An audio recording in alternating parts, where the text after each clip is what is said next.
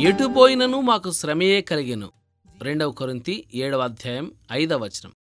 ఇలా మన మీద అంత కఠినంగానూ తెరపలేకుండానూ ఒత్తిడి కలిగేలా దేవుడు ఎందుకు మనల్ని నడిపిస్తున్నాడు? ఎందుకంటే మొదటిగా ఆయనకున్న శక్తి మనపైనున్న కృప వెల్లడి కావడానికే. ఇలాంటి ఒత్తిడిలో లేకపోతే ఆయన మనకింతగా తెలిసేవాడు కాడు. అయితే ఆయన శక్తిలోని మహాత్మ్యం మనలో వెల్లడయ్యేలా ఆయన తన సంపదను మట్టి కుండలమైన మనలో దాచాడు. మనం ఎంతగా ఆయన మీద ఆధారపడాలో ఇది తెలియజేస్తుంది. దేవుడు మనకి నిరంతరం నేర్పిస్తున్నాడు. మనల్ని పూర్తిగా తన చేతుల్లోనికి తీసుకుని తన ఆధీనంలో ఉంచుకోవాలని ఆశిస్తున్నాడు. యేసు ప్రభువు నిలిచిన చోటు ఇదే. ఇక్కడే మనల్ని కూడా నిలబడమని ప్రబోధిస్తున్నాడు. మన సొంత శక్తితో కాదు ఎప్పుడూ ఆయన చేతిని పట్టుకుని ఆయన శక్తితోనే నిలబడాలి.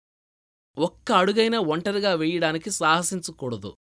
ఇది మనకు నమ్మికను బోధిస్తుంది. శ్రమల ద్వారా తప్ప విశ్వాసాన్ని అలవర్చుకునేందుకు వేరే మార్గం లేదు. శ్రమలే దేవుని విశ్వాస పాఠశాలలు. జీవితంలో ఆడుతూ పాడుతూ సుఖించే కంటే దేవుని మీద ఆధారపడటం నేర్చుకోవడం మనకు మంచిది.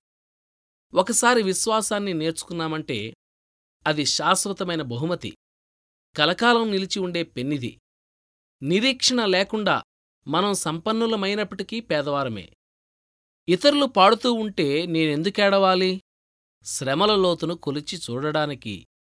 ఇతరులు విశ్రమిస్తుంటే నేనెందుకు పనిచెయ్యాలి దేవుని ఆజ్ఞ మేరకు నీ బలాన్ని వెచ్చించడానికి.